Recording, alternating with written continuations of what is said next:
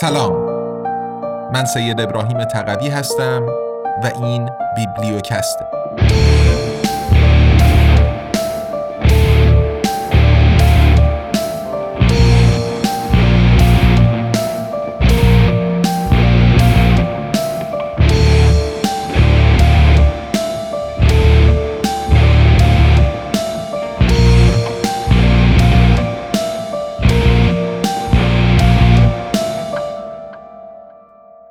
امپراتوری USA قدرت جهانی بیوجدان. نوشته دانیل گنزر برگردان و صدای سید ابراهیم تقوی.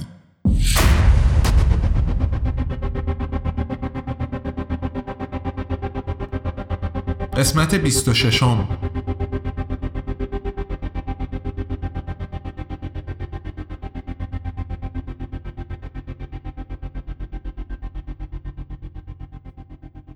فصل سیزدهم آنچه به نام جنگ علیه تروریسم می‌شناسیم پس از حملات تروریستی 11 سپتامبر 2001 ایالات متحده علیه افغانستان، پاکستان، عراق، لیبی، سوریه و کشورهای دیگر جنگید. ولی بر اساس قانون منع خشونت سازمان ملل متحد جنگ های تهاجمی اکیداً ممنوع هستند. اما رسانه های پیشرو آمریکایی مانند نیویورک تایمز، واشنگتن پست، فاکس نیوز، CNN و USA Today عملا هرگز نامی از قانون منع خشونت سازمان ملل متحد نمی آورند. در عوض آنها نیز همصدا با رئیس جمهور و کنگره فریاد به اصطلاح جنگ علیه تروریسم سر داده و از تهاجم ایالات متحده به افغانستان و عراق حمایت کردند. با وجود آنکه هر دو جنگ به وضوح با قانون منع خشونت سازمان ملل متحد منافات داشتند. در موقعیت معکوس نیز غیرقانونی می بود اگر سربازان عراقی یا افغانستانی به ایالات متحده حمله می کردند. آنچه به نام جنگ علیه تروریسم می شناسیم از سال 2001 داستان جدید ایالات متحده است. قاب روایتی برای فریب انسانها و غالب کردن جنگهای دیراشنای امپریالیستی به مردم خود و افکار عمومی جهان. از این رو بر جنبش صلح لازم است که با به اصطلاح جنگ علیه تروریسم مخالفت کند.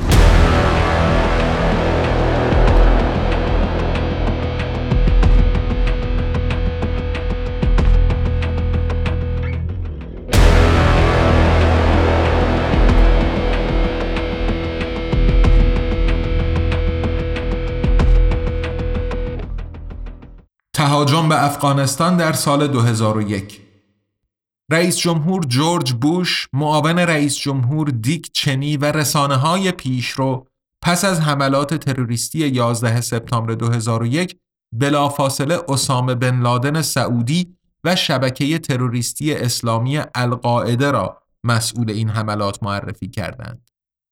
اینکه بن لادن در مصاحبه با CNN گفته بود هیچ ارتباطی با حملات 11 سپتامبر نداشته در واشنگتن برای کسی اهمیت نداشت. بن لادن از افغانستان تأکید کرد من می‌خواهم به جهانیان اطمینان بدهم که من این حملات را برنامه ریزی نکردم. ولی ایالات متحده این اظهارات را نادیده گرفته و در روز 7 اکتبر 2001 کمتر از یک ماه پس از 11 سپتامبر تهاجمی غیرقانونی علیه افغانستان را آغاز کرد. ناتو برای نخستین بار در تاریخ خود بر اساس ماده پنج پیمان آتلانتیک شمالی وارد عمل شد.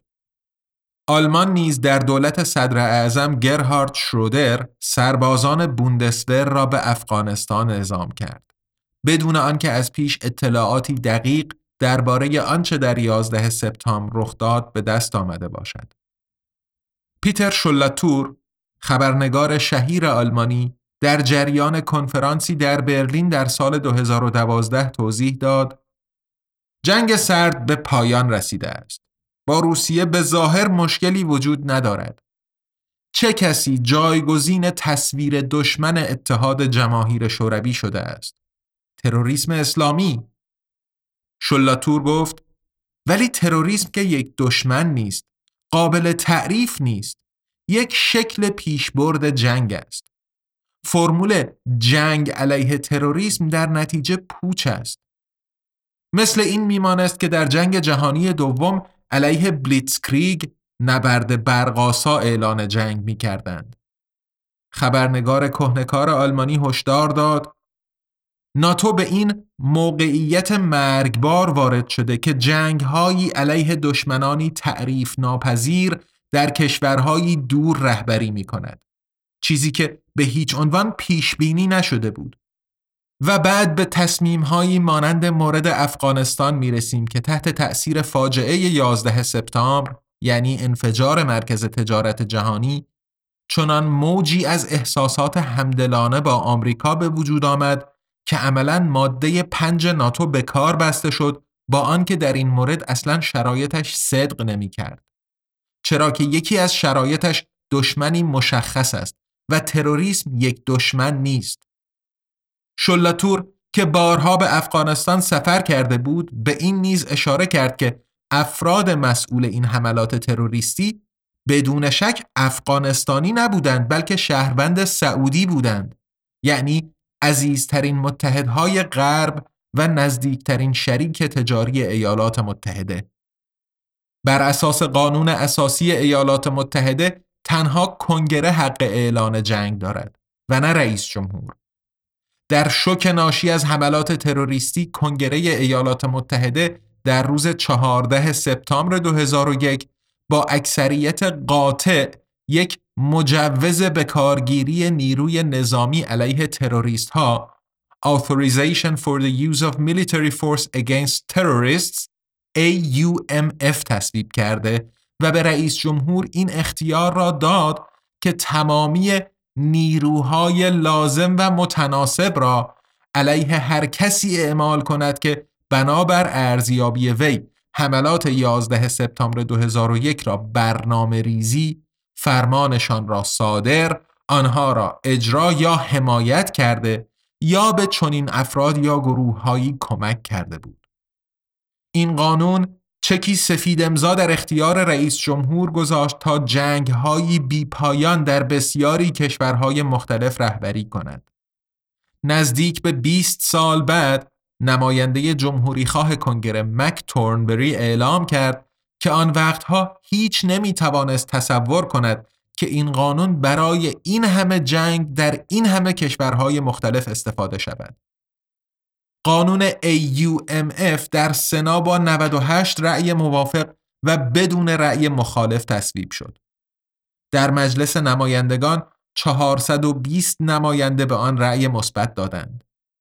تنها یک زن شجاع نماینده آفریقای آمریکایی باربارا لی از کالیفرنیا از امضای مجوزی برای جنگهای بیپایان سر باز زده و رأی منفی داد. پس از آن با عناوین کمونیست و خائن به او حمله شد و حتی تهدید به قتل نیز دریافت کرد. لی در توضیح رأی مخالفش در سخنانی هوشمندانه گفت کشور ما ازادار است.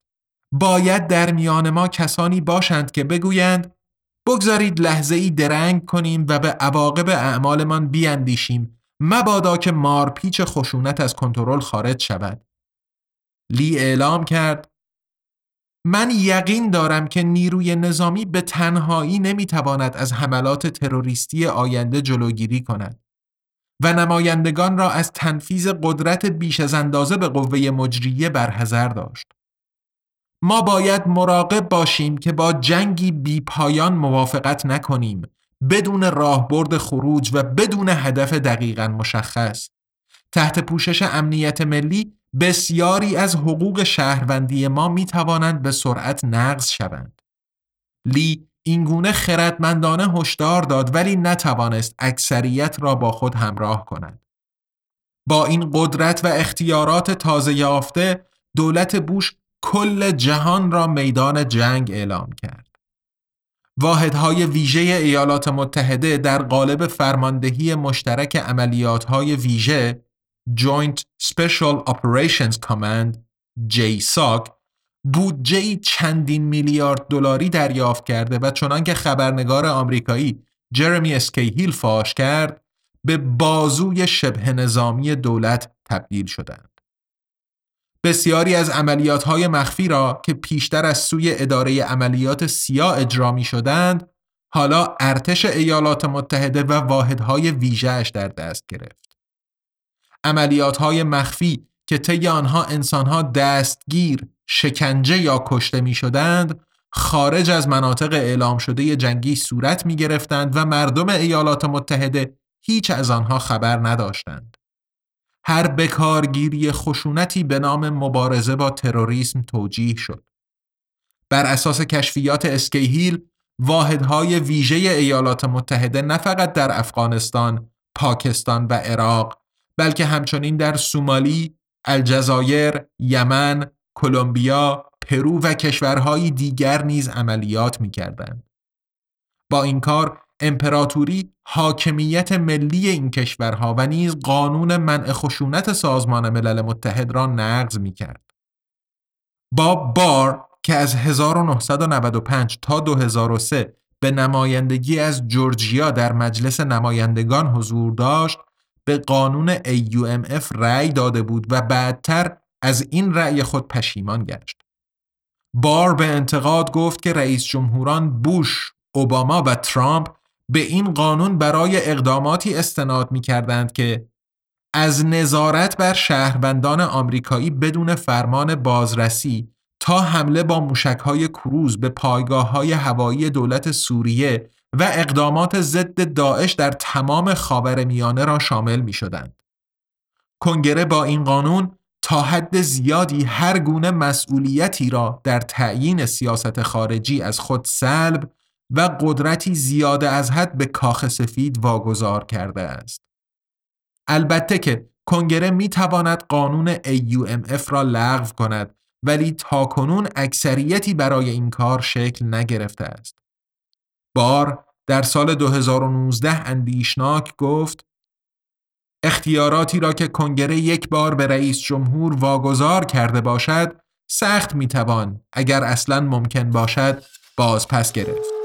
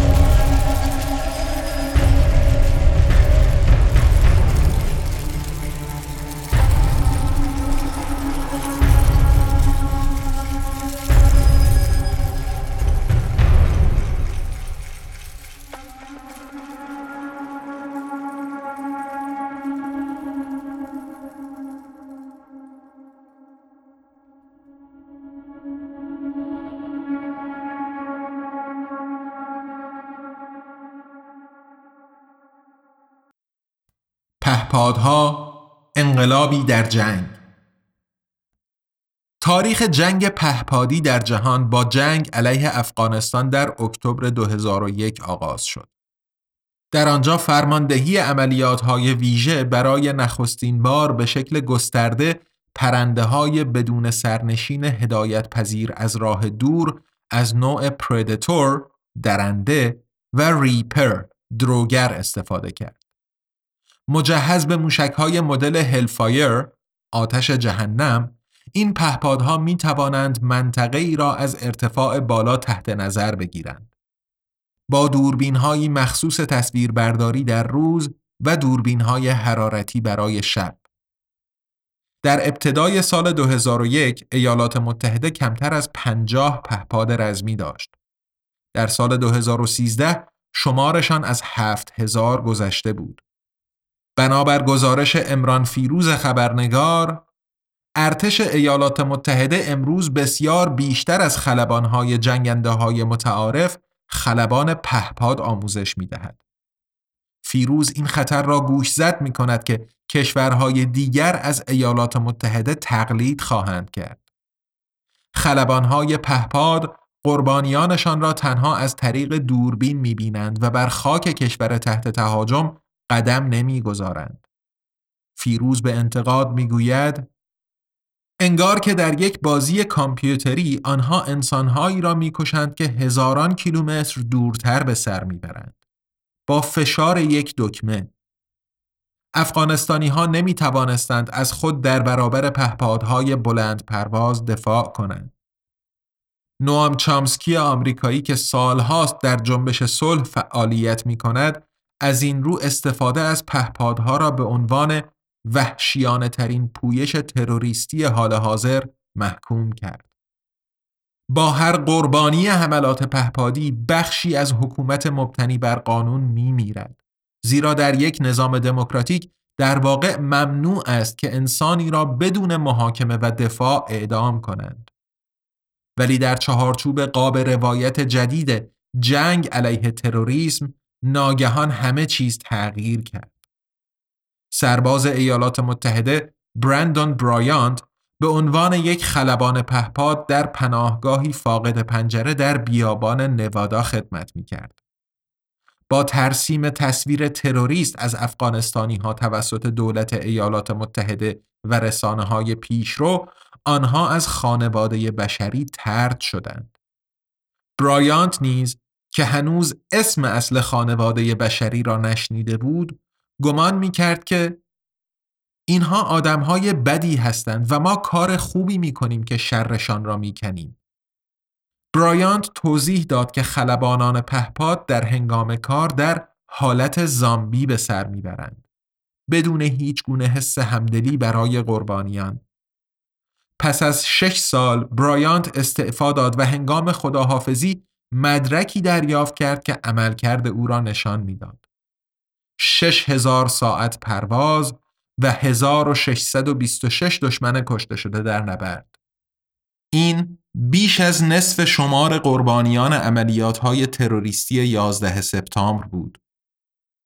برایانت به یاد می آورد با دیدن این عدد حالم بد شد. با جنگ پهپادی ایالات متحده در کشورهای خارجی انسانهایی را بدون روند قضایی اعدام کرد بر این مبنا که رئیس جمهور ایالات متحده آنها را جنایتکار طبقه بندی کرده بود. اینکه در این بین مدام افراد بیگناه کشته می‌شوند را پنتاگون تحت عنوان خسارات جانبی به ابتزال میکشانند. چون این روالی یک خیانت بنیادین به خانواده بشری است. خشمی را تصور کنید که در می گرفت اگر آلمان یا چین با استفاده از پهپادهای بلند پرواز در ایالات متحده انسانها را به گلوله می بستند و این عمل را اینگونه توجیه می کردند که صدر اعظم آلمان یا رئیس جمهور چین آنها را جنایتکار طبقه بندی کرده بودند. خبرنگار آمریکایی گلن گرینوالد به اعتراض گفت گفتن اینکه رئیس جمهور این حق را دارد که شهروندان را بدون طی یک روند قضایی قانونی به مرگ محکوم کند به معنی چیزی نیست مگر پاره پاره کردن قانون اساسی به آتش کشیدن تکه ها و در نهایت لگت کوب کردنش. جنگ پهپادی به دست رئیس جمهور بوش پسر آغاز شد و به دست جانشینش رئیس جمهور باراک اوباما و جانشین او رئیس جمهور دونالد ترامپ ادامه پیدا کرد. مایکل بویل استاد دانشگاه لوسل در فیلادلفیا انتقاد کرد که با تهیه فهرست های مرگ و گسترش حملات پهپادی به کشورهای جدید اوباما وعده خود را در باب هماهنگ ساختن سیاست ضد تروریسم با قانون اساسی ایالات متحده زیر پا گذاشت. اوباما از دفتر بیزی شکل قتل فراقانونی را به یک روال تبدیل کرده است به این شکل که از برتری موقت آمریکا در فناوری پهپاد استفاده می کند تا در افغانستان، پاکستان، یمن و سومالی جنگ های در سایه پیش ببرد. بدون بررسی از سوی قوای مقننه و قضاییه و دور از چشم افکار عمومی اوباما هفته به هفته مجوز قتل صادر می کند. در حالی که بحث ها درباره گناه یا بیگناهی نامزدهای فهرست مرگ پشت درهای بسته صورت میپذیرند. به خصوص ترور ژنرال ایرانی قاسم سلیمانی در روز 3 ژانویه 2020 در بغداد به وسیله پهپاد آمریکایی نوع دروگر موجب انتقاد جهانی شد. ایران این قتل را به عنوان یک عملیات تروریسم بین المللی محکوم کرد. ولی رئیس جمهور ایالات متحده دونالد ترامپ که علنا مسئولیت ترور را پذیرفته بود آن را به نام مبارزه با تروریسم توجیه کرد. پهپادهای ایالات متحده از پایگاه نظامی رامشتاین هدایت می شوند. آلمان در نتیجه فشار ایالات متحده در جنگ افغانستان نیز مشارکت کرده و سربازان آلمانی را به هندوکش اعزام کرد. ولی برخی افسران و سربازان آلمانی شروع به تفکر انتقادی درباره امپراتوری ایالات متحده کردند. یکی از آنها یورگن روزه است که به عنوان افسر بوندسور با درجه سرهنگ دومی در سال 2007 به دلایل وجدانی از مشارکت در پشتیبانی عملیات هواپیماهای تورنادو در افغانستان سرباز زد. روزه رفتار امپراتوری ایالات متحده را مطالعه کرده و به قتلهای پهپادی اشاره می کند. به مجازات مرگ، به اسارت بدون محدودیت زمانی بدون دادرسی در پایگاه هایی چون گوانتانامو و به این نتیجه می رسد که ایالات متحده به یک امپراتوری به واقع منحط بربریت تنزل یافته که وهن هر گونه توصیفی است. جنگ های وحشیانه سرگرفته در پی واقعه 11 سپتامبر علیه افغانستان و پاکستان بهایی سنگین از خون مردم این کشورها داشته است. پژوهشی از سوی گروه پزشکان حامی مسئولیت اجتماعی Physicians for Social Responsibility در سال 2015 به این نتیجه رسید که در نتیجه جنگ در افغانستان 220 هزار و در پاکستان 80 هزار انسان کشته شده بودند. اگر به چهارچوبی از ریاضیات وحشت ورود و این 300 هزار کشته را با 3 هزار کشته حملات تروریستی 11 سپتامبر 2001 مقایسه کنیم آن وقت ایالات متحده و متحدانش به ازای هر یک آمریکایی کشته شده 100 افغانستانی یا پاکستانی را کشتهاند. آن هم در حالی که این افغانستانی ها و پاکستانی های کشته شده هیچ ارتباطی با انفجار WTC7 نداشتند. و هرگز پایشان هم به ایالات متحده نرسیده بود. مورخ آمریکایی هاوارد زین پس از تهاجم به افغانستان توضیح داد تأثیر ناسیونالیسم این است که انسان هر گونه تناسب در بینش را از دست می دهد. کشته شدن 2300 انسان در پرل هاربر دستاویزی می شود برای توجیه کشتن 240 هزار نفر در هیروشیما و ناگازاکی کشته شدن سه هزار انسان در 11 سپتامبر توجیهی می شود برای کشتن ده ها هزار تن در افغانستان و عراق. زین که همواره با تحلیلهایش جنبش صلح را تقویت کرده بود این را اشتباه می‌دانست. سربازان ایالات متحده بدون شک بیرحم هستند. زین به درستی اعلام کرد که ولی آنها نیز قربانی دروغهای حکومت ما هستند. جنگ های در جریان ایالات متحده اشتباه هستند. زین مورخ خردمندانه این خواسته را مطرح کرد.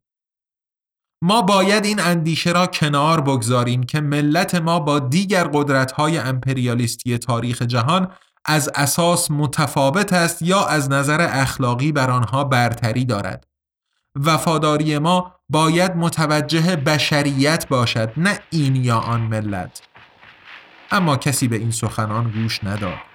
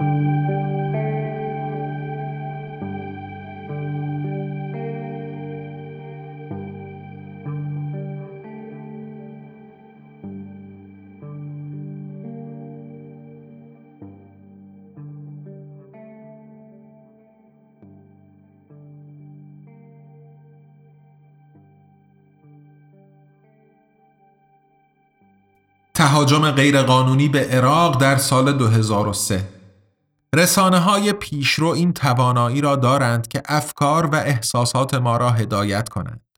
دست کم اگر ناآگاه باشیم. به محض آنکه از خواب قفلت بیدار شویم دیگر این امر ممکن نیست. فریب این گونه رخ می دهد که متنها، تصاویر و ویدیوها به گونه ای ترکیب می شوند که افکارمان را در جهت مشخصی هدایت کرده و از این طریق احساسات مربوطه را ایجاد می کنند. پیش از هر جنگ به وسیله رسانه های پیشرو در ایالات متحده و کشورهای عضو ناتو احساسات ترس و نفرت از کشوری که ایالات متحده به آن حمله می کند ایجاد می شوند. به این شیوه بود که در جنگ جهانی اول به نفرت و ترس از آلمانی ها دامن زده شد.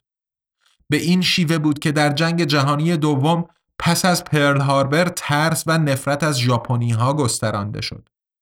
به همین شیوه بود که در جریان تهاجم غیرقانونی به ویتنام در 1964 علیه ویتنامی ها ترس و نفرت پراکنی شد و به همین شیوه بود که پیش از تهاجم غیرقانونی به سربستان در 1999 رسانه های پیشرو دست به پخش داستانهایی زدند که علیه سرب ها نفرت و خشم ایجاد می کردند.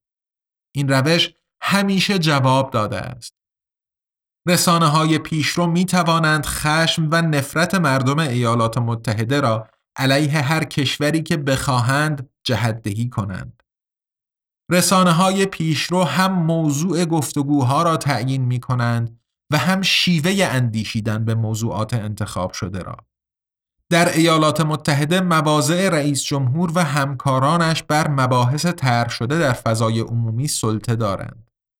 نه همه ولی بسیاری از شهروندان ایالات متحده هنوز باور دارند که رئیس جمهور ایالات متحده واقعیت را می‌گوید. در حالی که مورخان می توانند اثبات کنند که رئیس جمهوران ایالات متحده دروغهای بسیاری گفتند. پس از حملات تروریستی 11 سپتامبر 2001 نیز بیشتر شهروندان ایالات متحده کورکورانه به رئیس جمهور و رسانه های پیشرو اعتماد کردند. رئیس جمهور با این ادعا که رئیس جمهور عراق صدام حسین ارتباطی با 11 سپتامبر داشته که البته ادعایی دروغ بود از این اعتماد سوء استفاده کرده و به عراق حمله کرد. در دومین جلسه شورای امنیت ملی در دولت بوش وزیر دفاع دونالد رامسفلد عراق را در میدان دید قرار داده و اعلام کرد چیزی که باید به فکرش باشیم این است که چگونه می توانیم از شر صدام حسین خلاص شویم. جنگ علیه عراق مدتها پیش از 11 سپتامبر برنامه ریزی شده بود و هیچ ارتباطی با مبارزه با تروریسم نداشت. پل اونیل وزیر دارایی دولت بوش تایید می کند که در نخستین جلسه شورای امنیت ملی در کاخ سفید در ژانویه 2001 سرنگونی صدام حسین موضوع اصلی صحبت بود. به گفته اونیل از همان ماه فوریه قضیه اجرای لوجستیک لشکرکشی به عراق بود. مسئله دیگر نه چرایی بلکه فقط چگونگی و سرعت اجرای این طرح بود. این یعنی که تصمیم تهاجم به عراق مدتها پیش از حملات تروریستی 11 سپتامبر و انفجار WTC7 گرفته شده بود و این به اصطلاح جنگ علیه تروریسم تنها پروپاگاندای جنگ است با هدف سردرگم کردن انسانها. پیش از جنگ عراق فعالان صلح علیه جنگ دست به تظاهرات زدند. از جمله هزاران تن در نیویورک، لندن، روم، پاریس، برلین و برن. ولی رئیس جمهور ایالات متحده جورج بوش پسر و نخست وزیر بریتانیا تونی بلر وقعی به این اعتراضات ننهادند و بر پایه دروغهایی بیشرمانه کشورهایشان را به جنگ رهبری کردند. آنها ادعا کردند که نه تنها صدام حسین ارتباطاتی با حملات تروریستی 11 سپتامبر 2001 داشته است بلکه همچنین عراق سلاحهای کشتار جمعی بیولوژیک و شیمیایی در اختیار داشت. هر دو ادعا از اساس دروغ بودند. بلر سراحتا گفت عراق سلاحهای شیمیایی و بیولوژیکی در اختیار دارد. موشکهایش در عرض 45 دقیقه آماده عملیات هستند. چون این دروغهایی در رسانه های پیشرو پخش شده و ترس و نفرت ایجاد کردند. سربازان آمریکایی نیز با پروپاگاندای جنگ فریب داده شدند. اگر ادعایی مدام در رسانه های پیشرو نیویورک تایمز، واشنگتن پست، فاکس نیوز، CNN و USA Today تکرار شود، پس از مدتی پذیرفته می شود. به کل فارغ از آن که حقیقت یا دروغ باشد. مسئله فقط و فقط تکرار است و اینکه ادعای مورد نظر در کانالهای متعددی طرح شود. در یک نظرسنجی انجام شده در سال 2006 85 درصد سربازان آمریکایی حاضر در عراق اعلام کردند که مأموریت اصلی آنها این است که صدام را به خاطر نقشش در حملات تروریستی 11 سپتامبر مجازات کنند. ولی صدام حسین اصلا و ابدا ارتباطی با حملات تروریستی در نیویورک و واشنگتن نداشت. سربازان فریب داده شده بودند. برای مردم عراق جنگ یک فاجعه بود. کودکان در اثر انفجار بمب‌های خوشه‌ای تکه تکه شدند. زنان مورد تجاوز قرار گرفته و کشته شدند. سال خوردگان به گلوله بسته شدند. بسیاری خانه و تمام دار و ندارشان را از کف دادند. چنان که در رسوایی شکنجه ابو غریب در سال 2004 فاش شد، سربازان آمریکایی اراقی ها را با اتصال کابل های برق به دستان و به آلت مردانگیشان شکنجه کرده بودند.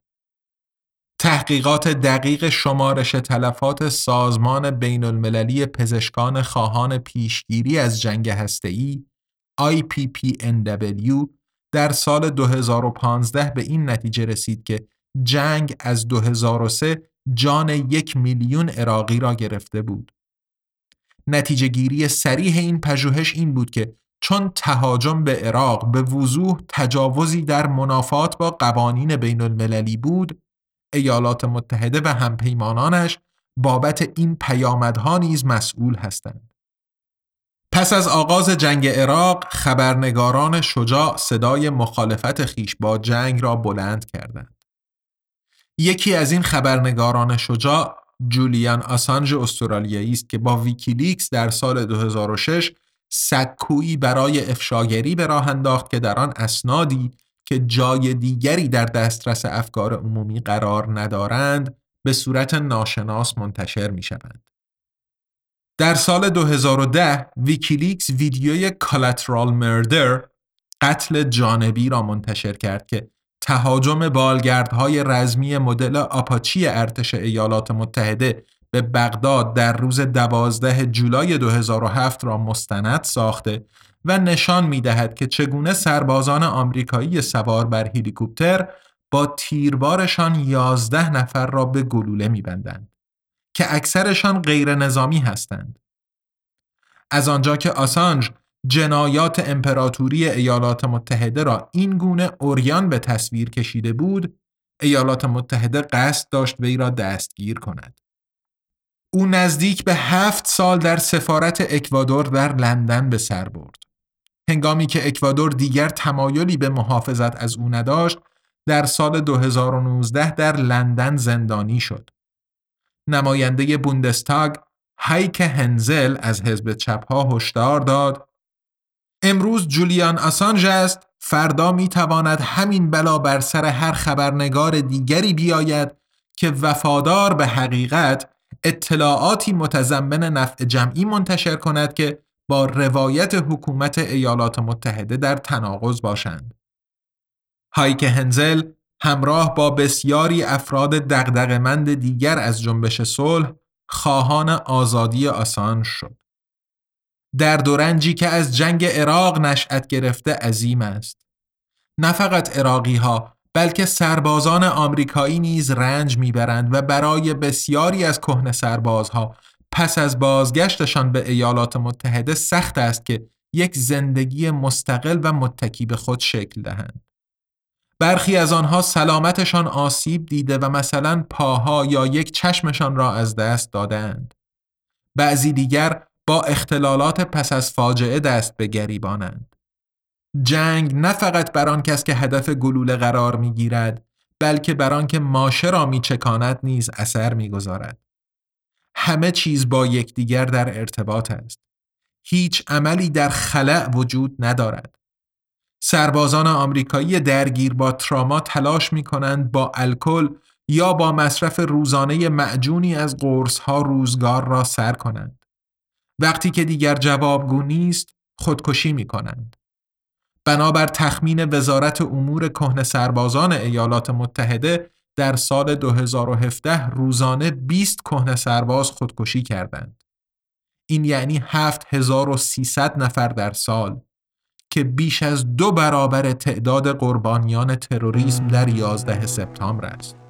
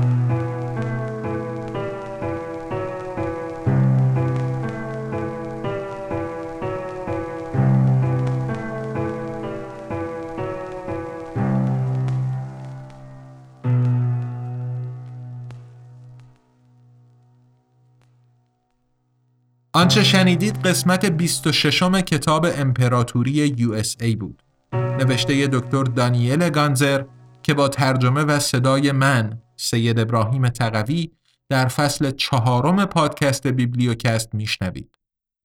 پی‌نویس ها و منابع استفاده شده در متن کتاب در هر قسمت رو می‌تونید تو لینکی که در توضیحات پادکست اومده مشاهده بفرمایید. بیبلیوکست زیر مجموعه ای از انتشارات آزادنامگانه. یه انتشارات مستقل تأسیس شده در برلین که کتابهای الکترونیک و صوتی به زبان فارسی رها از سانسور منتشر می‌کنه و از اونجا که بخش اعظم مخاطبش یعنی جامعه فارسی زبان در ایران دسترسی به پلتفرم های بین المللی برای خرید محصولاتش نداره این آثار رو همزمان در قالب پادکست بیبلیوکست به کارگردانی و مزین به موسیقی لرد ارس به رایگان در اختیار عموم قرار میده. کتاب های قبلی آزادنامگان یعنی کوالیتی لند، ابرقدرت ریاکار و بهار به صورت کتاب الکترونیک و صوتی تو پلتفرم های مختلف برای فروش عرضه شدن و دوستانی که تمایل و دسترسی به این پلتفرم ها داشته باشن می‌تونن خریداریشون کنن. کتاب های الکترونیک آزادنامگان روی Google Play Books و Apple Books منتشر میشن و کتاب صوتی روی پلتفرم های متعددی که لینک هاشون توی صفحه هر کتاب روی سایت آزادنامگان قرار داده میشن. همونطور که عرض کردم آزادنامگان یه انتشارات مستقله که با هدف تقویت آزادی بیان و مبارزه با سانسور راه اندازی شده و ادامه پیدا کردن کارش در گروه همراهی و حمایت شماست. شما می‌تونین با دنبال کردن آزادنامگان در شبکه های اجتماعی، منتقل کردن نظرات، انتقادات و پیشنهاداتتون و همینطور معرفی ما به دوستان و آشنایانتون به همون در مسیری که پیش گرفتیم کمک کنید. برای حمایت مالی از آزادنامگان هم می‌تونین غیر از خرید محصولاتش از لینک های هامی باش، PayPal یا SubscribeStar که در توضیحات پادکست قرار داده شدن استفاده بفرمایید. در فصل چهارم بیبلیوکست ما با هفته یک قسمت پنج شنبه هر هفته در خدمتتون خواهیم بود و خوشحال میشیم از دریافت بازخوردهای مثبت یا منفی از شما شنونده های عزیز. پس با ما همراه بمونید. تا قسمت بعدی بیبلیوکست ارادتمند تقوی